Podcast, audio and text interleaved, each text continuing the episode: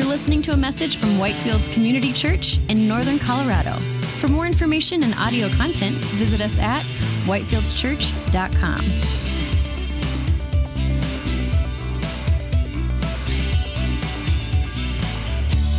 2 Kings chapters 9 and 10. Let's pray. Lord, as we come to your word, we ask, give us receptive hearts. Lord, may the seed of your word be planted in your hearts. Lord, may you water those seeds. And Lord, may they bear up much, much good fruit for your glory and for our good, for the good of others through us that you want to do.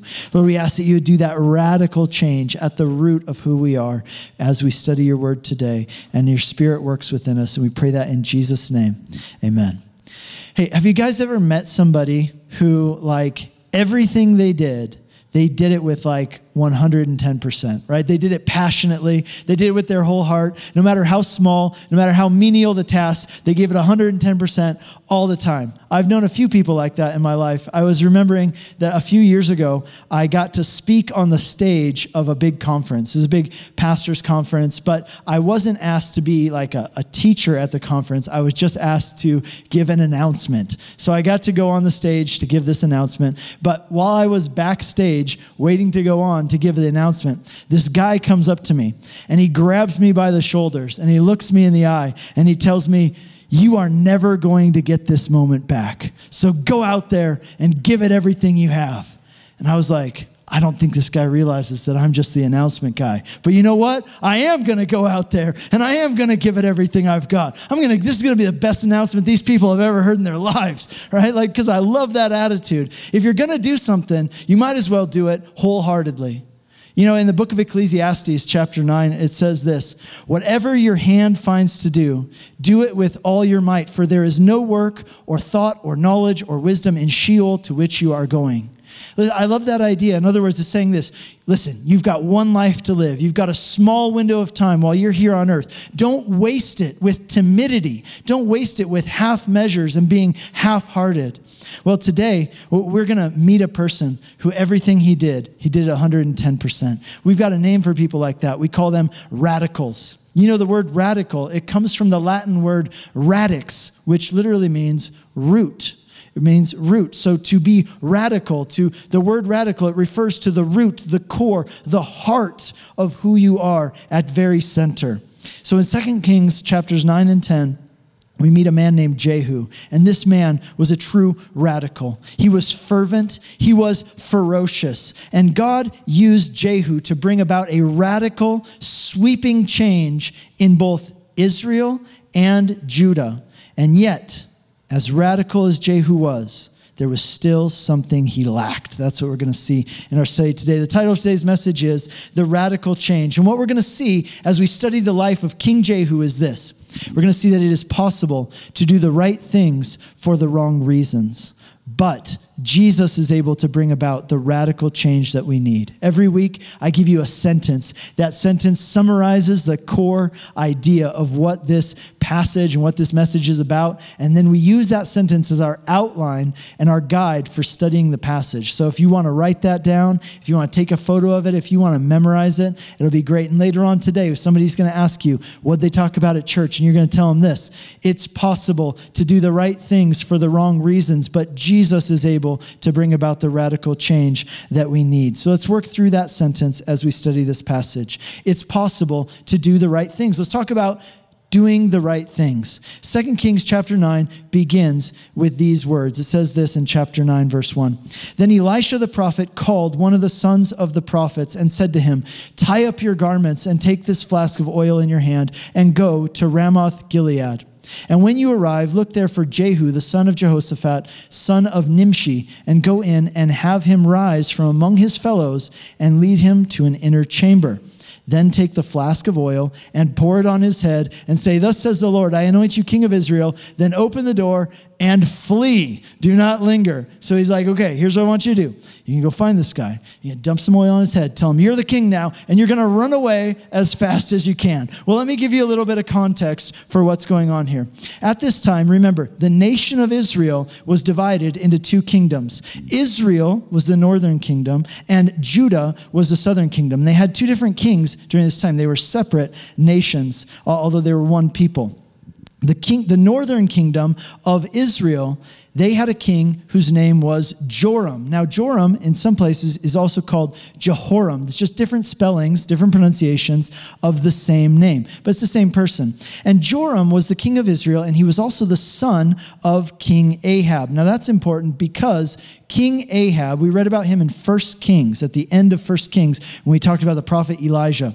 Well, King Ahab was the most wicked, the most evil king who ever reigned over Israel. And what made him so wicked is that he introduced a form of pagan worship. He worshiped the pagan god Baal.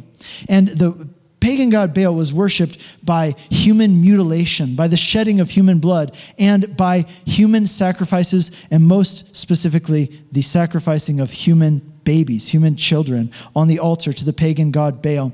And, and Ahab had a wife named Jezebel who was equally as evil as he was. And together they killed the prophets of God. They tried to eradicate the worship of Yahweh out of Israel completely.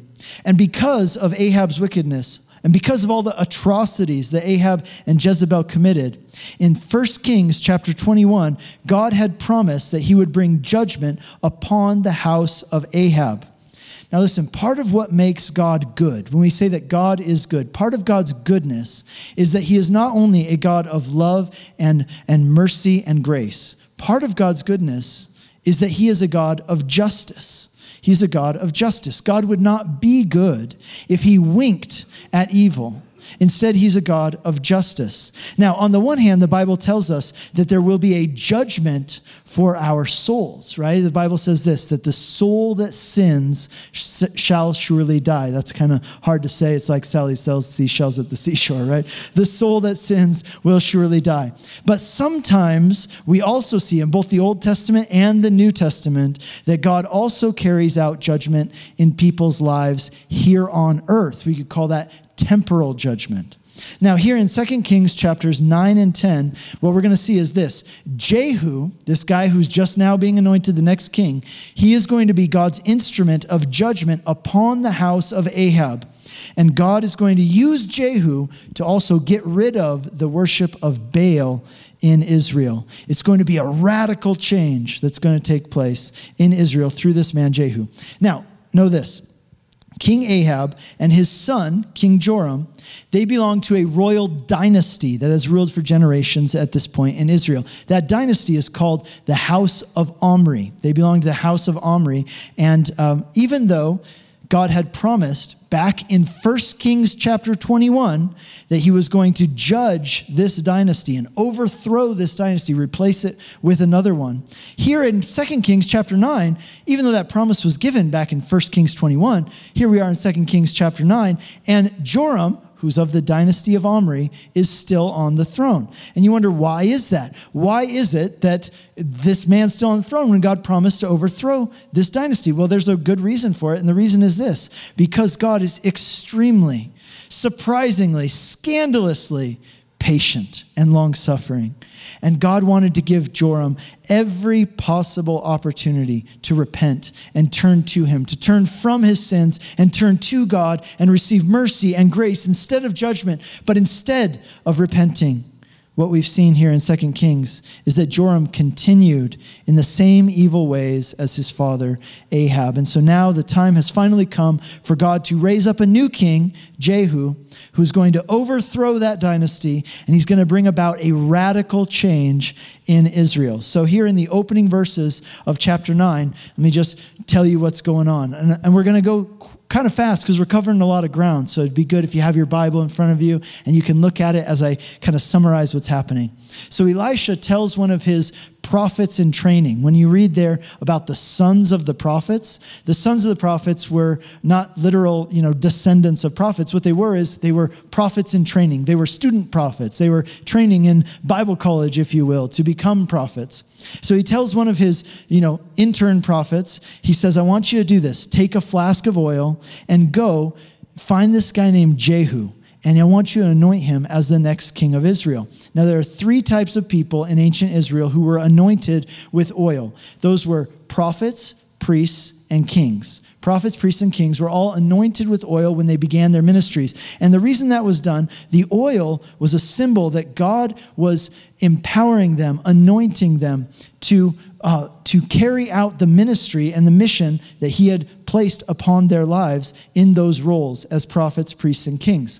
But this is probably the strangest anointing ceremony that we ever read about in the entire Bible. Here's what happens in verses 4 through 10. This young prophet, he goes to the house where Jehu is staying. He knocks on the door. They answer the door, and they're like, Hi, who are you? And he says, um, Nobody. I'm just looking for this guy, Jehu. Jehu. Is Jehu around? And they say, Yeah, he's over there. So he goes up to Jehu he takes this oil out, he dumps it on his head, and he says, God has anointed you king over Israel, and he has called you to strike down the house of Ahab and to avenge the blood that was shed by Ahab and Jezebel. And then the prophet turns around and he runs as fast as he can out the door and he just keeps running. Now you wonder, why is this guy running? Here's why because there already is a king in Israel. Understand that by anointing a new person as king of Israel and telling him that he's called by God to execute the current king of Israel, well, that would be a dangerous mission because that would absolutely be seen as an act of treason.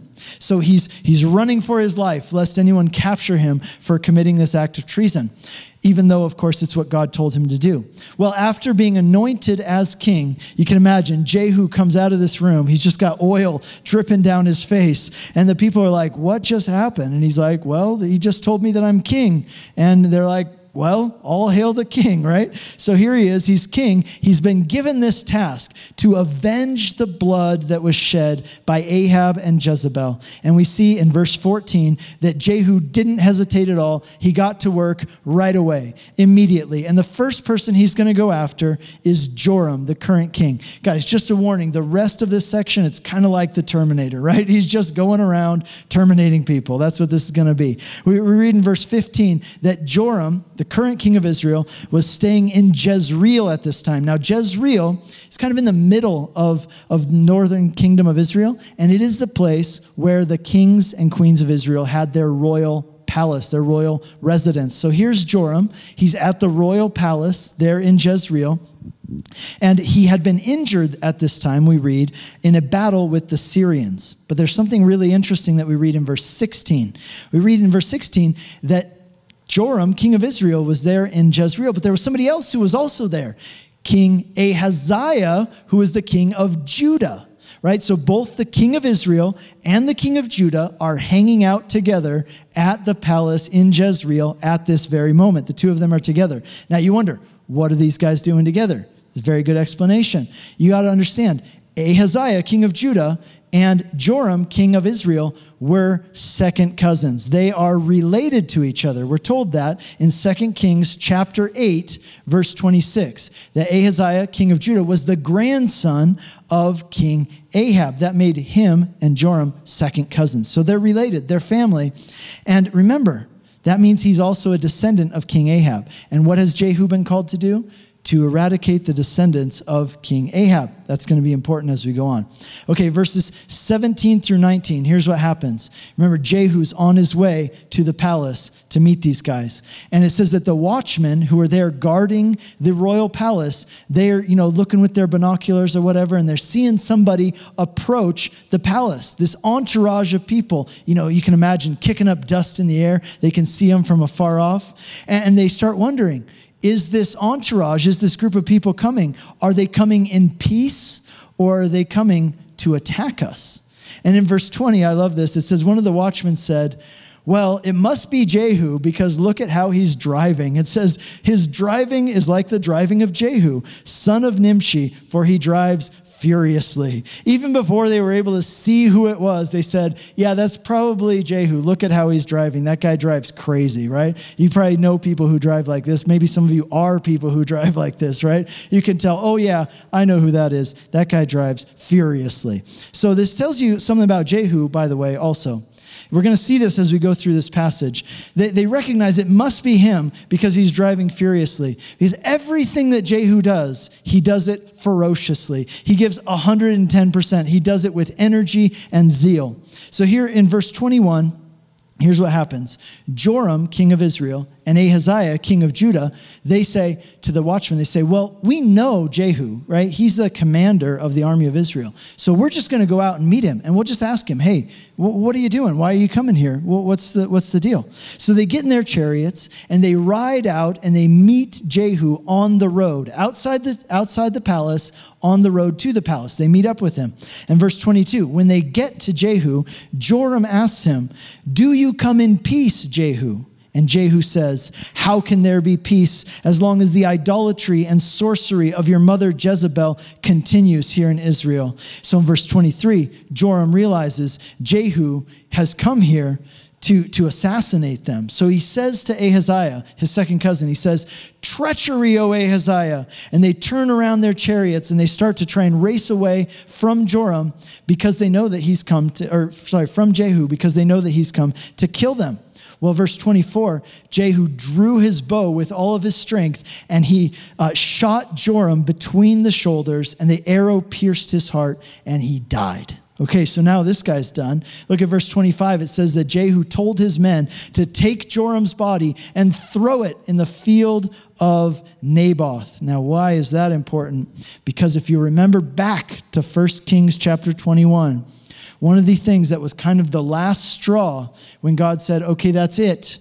I'm done. I'm judging the, the family of Ahab. Here's what Ahab did he murdered a man and stole his property, his ancestral property. And so this is kind of showing that this was done in judgment for the wicked deeds of Ahab. So they take his body and they put it on the land of Naboth.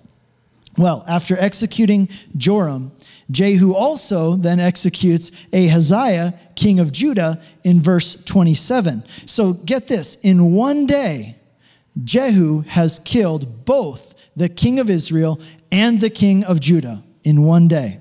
Now, starting in verse 30, Jehu turns his attention towards Jezebel, the queen and the wife of King Ahab. Now, Jezebel, understand, we saw in 1 Kings, she was just as wicked as King Ahab, and in some instances, even more wicked than King Ahab. Her death as a judgment from God was prophesied many years before this, but as we see here, at this point, she was still alive. Well, Jehu, he comes to the entrance of the royal palace there in Jezreel. Now, understand, he's standing outside and she's inside. This is a fortified you know, palace there.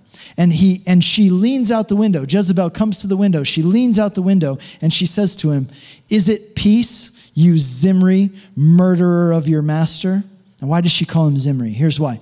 Because Zimri was the name of a man who had assassinated King Baasha, king of Israel, in 1 Kings chapter 16. So by calling uh, Jehu Zimri, that'd be like if we said to somebody, Is that you, Judas? Is that you, Benedict Arnold? In other words, she's calling him a despicable traitor. Well, understand, Jehu is outside the palace, and Jezebel is inside this fortified palace. So, what does Jehu do? It says in verse 32 He shouted up to the servants who were inside the palace, and he asked them, Are any of you with me? And it says there that two of Jezebel's own servants grabbed her and they threw her down. They threw her out of the window and she hit the ground and she died. And it says that her blood splattered on the ground and the, her body was trampled under the horses. So there's Jezebel's body lying on the ground in the middle of the street. And what does Jehu do? He goes and has dinner. That's just what he did. I'm not making it up. It says, he, he said, okay, let's go eat dinner. So they go and they leave her body lying in the street. They go and they eat dinner. And then they say, they come back and say, okay, well, we should collect her body give her a proper burial. But by the time they return, they found that dogs had eaten her body, and all that was left was her skull, the soles of her feet, and the palms of her hands. Now, the reason we're told this gory detail is because Elijah the prophet had prophesied in 1 Kings chapter 21, that Jezebel would die in Jezreel and dogs would eat her flesh. So here we have the fulfillment of that prophecy from 1 Kings 21. All right, so far, let's just take stock. We've reached the end of chapter 9. What would we say about this man, Jehu? Well, I think we would say two things. On the one hand, we would say that he has obeyed what God told him to do. And the other thing we would say is that he has done it energetically and enthusiastically. He's done quite a bit in a very short amount of time. So, so far, he's doing all the right things, right? He's doing all the right things. Let's continue in chapter 10.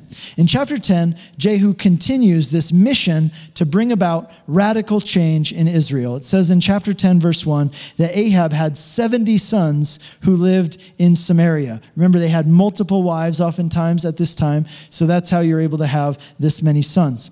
Well, Jehu sent letters to them. This is interesting. He's like send some letters to them telling them, "Hey guys, it's Jehu here. I'm coming for you. And when I get there, God has told me to carry out judgment against the house of Ahab. So I just want to give you a heads up that I'm coming. I'm going to take you out. If any of you want to fight against me, that's fine. I'm just giving you a heads up, kind of a, a gentleman's warning that I'm coming to get you.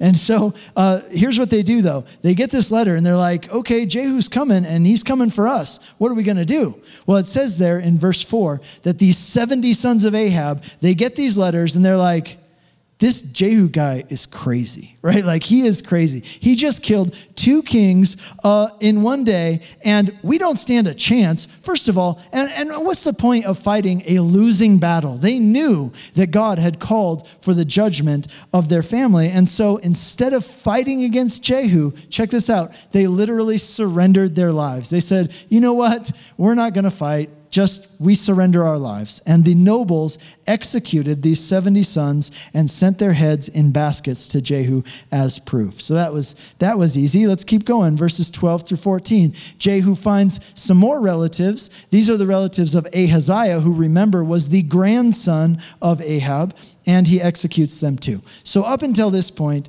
Jehu has done exactly what God told him to do. But now, starting in verse 15, this is where we're going to start to see the second part of our sentence that we're studying through, remember? And that's this it's possible to do the right things, but for the wrong reasons. It's possible to do the right things, but for the wrong reasons. Let's see how that played out in Jehu's life. In chapter 10, verse 15, we read that Jehonadab, the son of Rechab, came to meet Jehu. Now, who is this guy? What, what's this all about? Well, we actually know from Jewish history and from the book of Jeremiah, chapter 35, that Jehonadab was the founder of a religious reform movement in Israel, which was called the Rechabites. That's what they were called. So, in other words, we've got this guy, Jehonadab. He's the leader of this religious reform movement, and he hears about Jehu and all the things that Jehu is doing, carrying out the judgment of God on the household of Ahab. And so he goes out to meet him to see if they might have anything in common and they can work together. But I want you to look at what Jehu says to Jehonadab in verse 16. It's really telling. Here's what he says He said to him, Come with me and see my zeal for the Lord. Come with me and see my zeal for the Lord. So he had him ride in his chariot. It's kind of a weird thing to say, right? Hey, Want to see how awesome I am? Hey, let me show you how, how zealous I am for God. Watch this. And he's going to take him. Now, listen, it's very clear from this that Jehu wants to impress Jehonadab. He wants to show off how zealous he is for the Lord. It seems that Jehu is very hungry for the approval of this man, Jehonadab. And that's not surprising because Jehu probably, as a new king, he probably wants to win the support of this respected religious leader. Now, perhaps Jehu thought that if he could impress Jehonadab, this leader of this reform movement, then the religious people in Israel would be more likely to follow him and take his side. The point is this, though. Uh, it's clear that Jehu is not only interested in doing these things he's doing for God's glory he also very much cares about his image, about what other people think about him. He wants people to see that he's zealous. He wants people to think that he is zealous. So here's what happens Jehu, now he's going to turn his attention to eradicating the worship of the god Baal, the pagan god Baal from Israel. In verse 18, we read that Jehu calls together this big Baal worshiping convention. And he says something interesting. He says, Hey, he sends out a letter to everybody in Israel. Hey, if you guys thought that Ahab liked, liked Baal, you haven't seen nothing yet. I really like Baal. Now, is that true? No, it's a trap. It's a lie. What is he doing? So here's what he does he calls together all the prophets of Baal, all the priests of Baal, and all the worshipers of Baal. And he says, We're going to have a big Baal worshiping convention. It's going to be the Baal worshiping event of the century. Be there or be square. If you love Baal, this is the place for you. You better be there because all the cool people who worship Baal are going to be there. But it's actually a trap. It's a trap. Jehu is trying to get all the Baal worshippers together in one place at their main temple. And once he has them there, we read in verse 27 that Jehu executed the prophets of Baal, the priests of Baal, the worshippers of Baal, and he destroyed their temple. In fact, he didn't only destroy their temple, but it says there in verse 27 that he turned it into a latrine. And it says in verse 28 Thus Jehu wiped out Baal from Israel. Now let that sink in. Jehu wiped out Baal from Israel. Isn't that incredible? Do you guys remember back in First Kings when we were studying that? When it looked like as if the worship of Yahweh, the true and living God, was going to be wiped out from Israel. When Elijah the prophet could not even think of or find another person who still loved the Lord and was true to the Lord in their heart. And now, look how far it's come. Now, by the efforts of Jehu, there's not a single temple, not a single prophet, not a single priest, not a single worshiper of Baal in all of Israel. This terrible religion that killed babies and encouraged people to shed their own blood has now been eradicated from Israel. That's a good thing. Look at all that Jehu has done in such a short amount of time. He obeyed God completely and he obeyed God energetically. In fact, look at what it says in verse 30. And the Lord said to Jehu, Because you have done well in carrying out what is right in my eyes, and have done to the house of Ahab according to all that was in my heart, your sons of the fourth generation shall sit on the throne of Israel. So, as he's overthrown this dynasty of Omri, now he and his family get to form a dynasty, and they will reign for four generations. Listen, of all the kings that ever reigned in the northern kingdom of Israel, there was none greater than Jehu. Jehu was by far the best king who ever reigned and ruled in the northern kingdom of Israel. Jehu was a radical. He was a radical person, and he brought about radical change in Israel and in Judah. He got rid of the house of Ahab. He got rid of Jezebel. He got rid of the worship of Baal. It was a radical, sweeping change, and he did it all very quickly because he was such a radical person. However, there is a big but attached to Jehu. Look at what it says in verse 29. It says, Jehu wiped out Baal from Israel, but Jehu did not turn aside from the sins of Jeroboam, the son of Nebat, that is, the golden calves that were in Bethel and Dan. In verse 31, it says this Jehu did everything that God told him to do, but, it's another big but. But Jehu was not careful to walk in the law of the Lord, the God of Israel, with all his heart. Jehu is an example for us of how it is possible to do all the right things and yet do them for the wrong reason.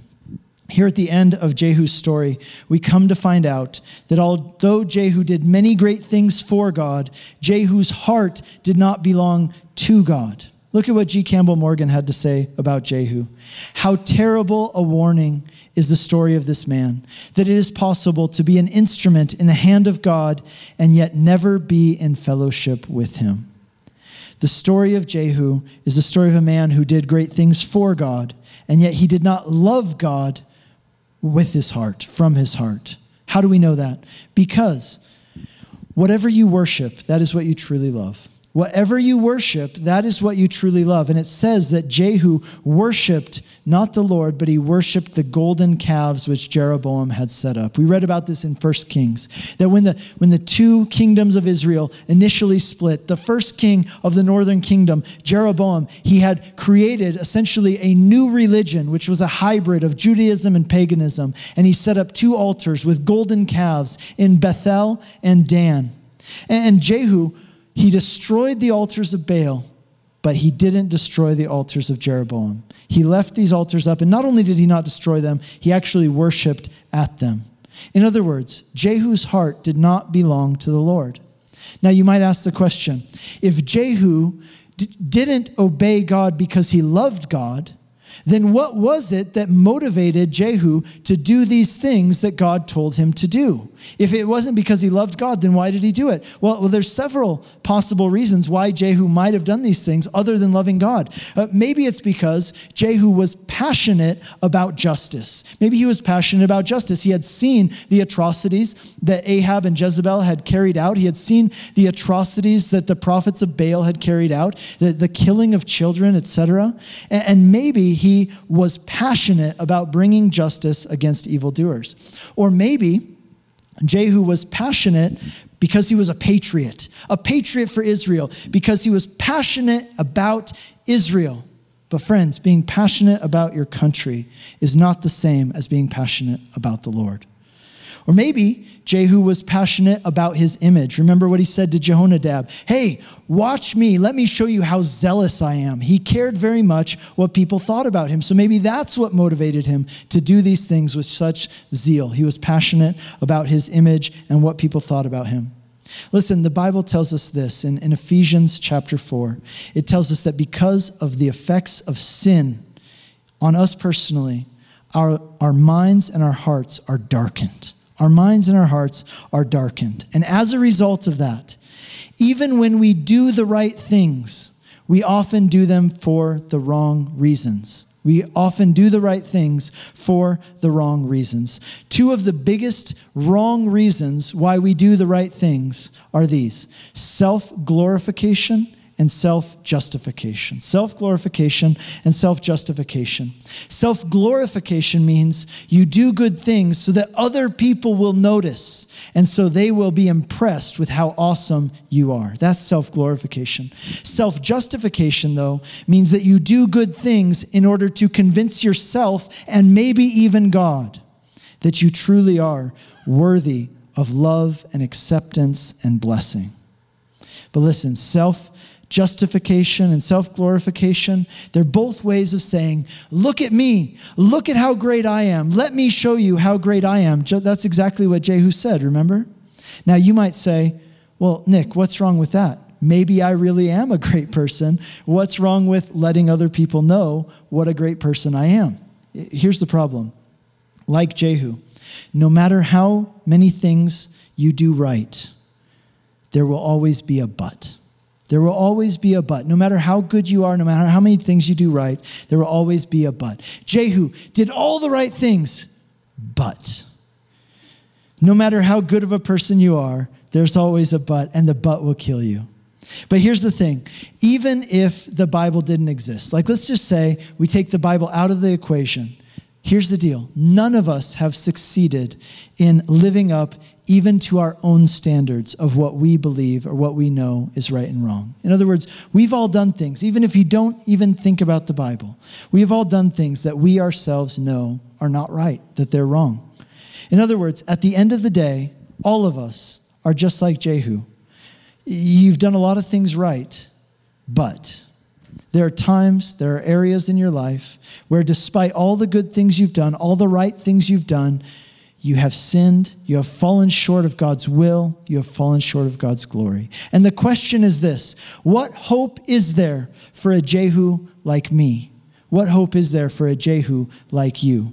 And that brings us to the final part of our sentence today, which is this It's possible to do the right things for the wrong reasons but Jesus is able to bring about the radical change that we need.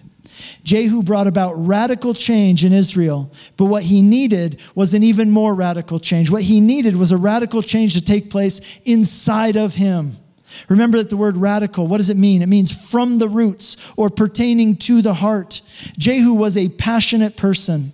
And guys, I'll tell you this I see a lot of passionate people right now. I see a lot of people who are very passionate. I see people who are passionate about politics, don't you? People who are very passionate about politics. I see people who are very passionate about the coronavirus and COVID 19 and all the rules surrounding masks and social distancing. They're passionate about it. I see people who are passionate about their hobbies and their careers. They're passionate about causes and social issues. But what our world needs more than anything else is an even more radical change. What we need is an even more radical change. We need a change that goes down to the very root, to the very core, to the very heart of who we are. The story of Jehu is very relevant for us today, where we're at today, because look at it. It's a complete overthrow of the government, right? And listen, here's what, here's what the story of Jehu tells us for us living today. It shows us this that what we need is not just new leaders in our government. What we need is not just justice in these social evils. No, those things are important. Understand this. And God cares about them. I mean, think about this. This is a story about a guy who did what God wanted him to do by working in those areas. So God absolutely does care about these things. And yet, as important as those things are, even more important is that you and I need to experience a radical change. We need to be transformed at the root, at the core, in the heart of hearts.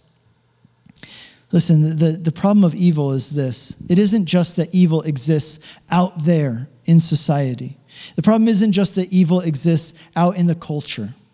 The problem of evil isn't just social, it's personal. The problem of evil is that evil has gotten itself inside of us and it is bound up in our very hearts.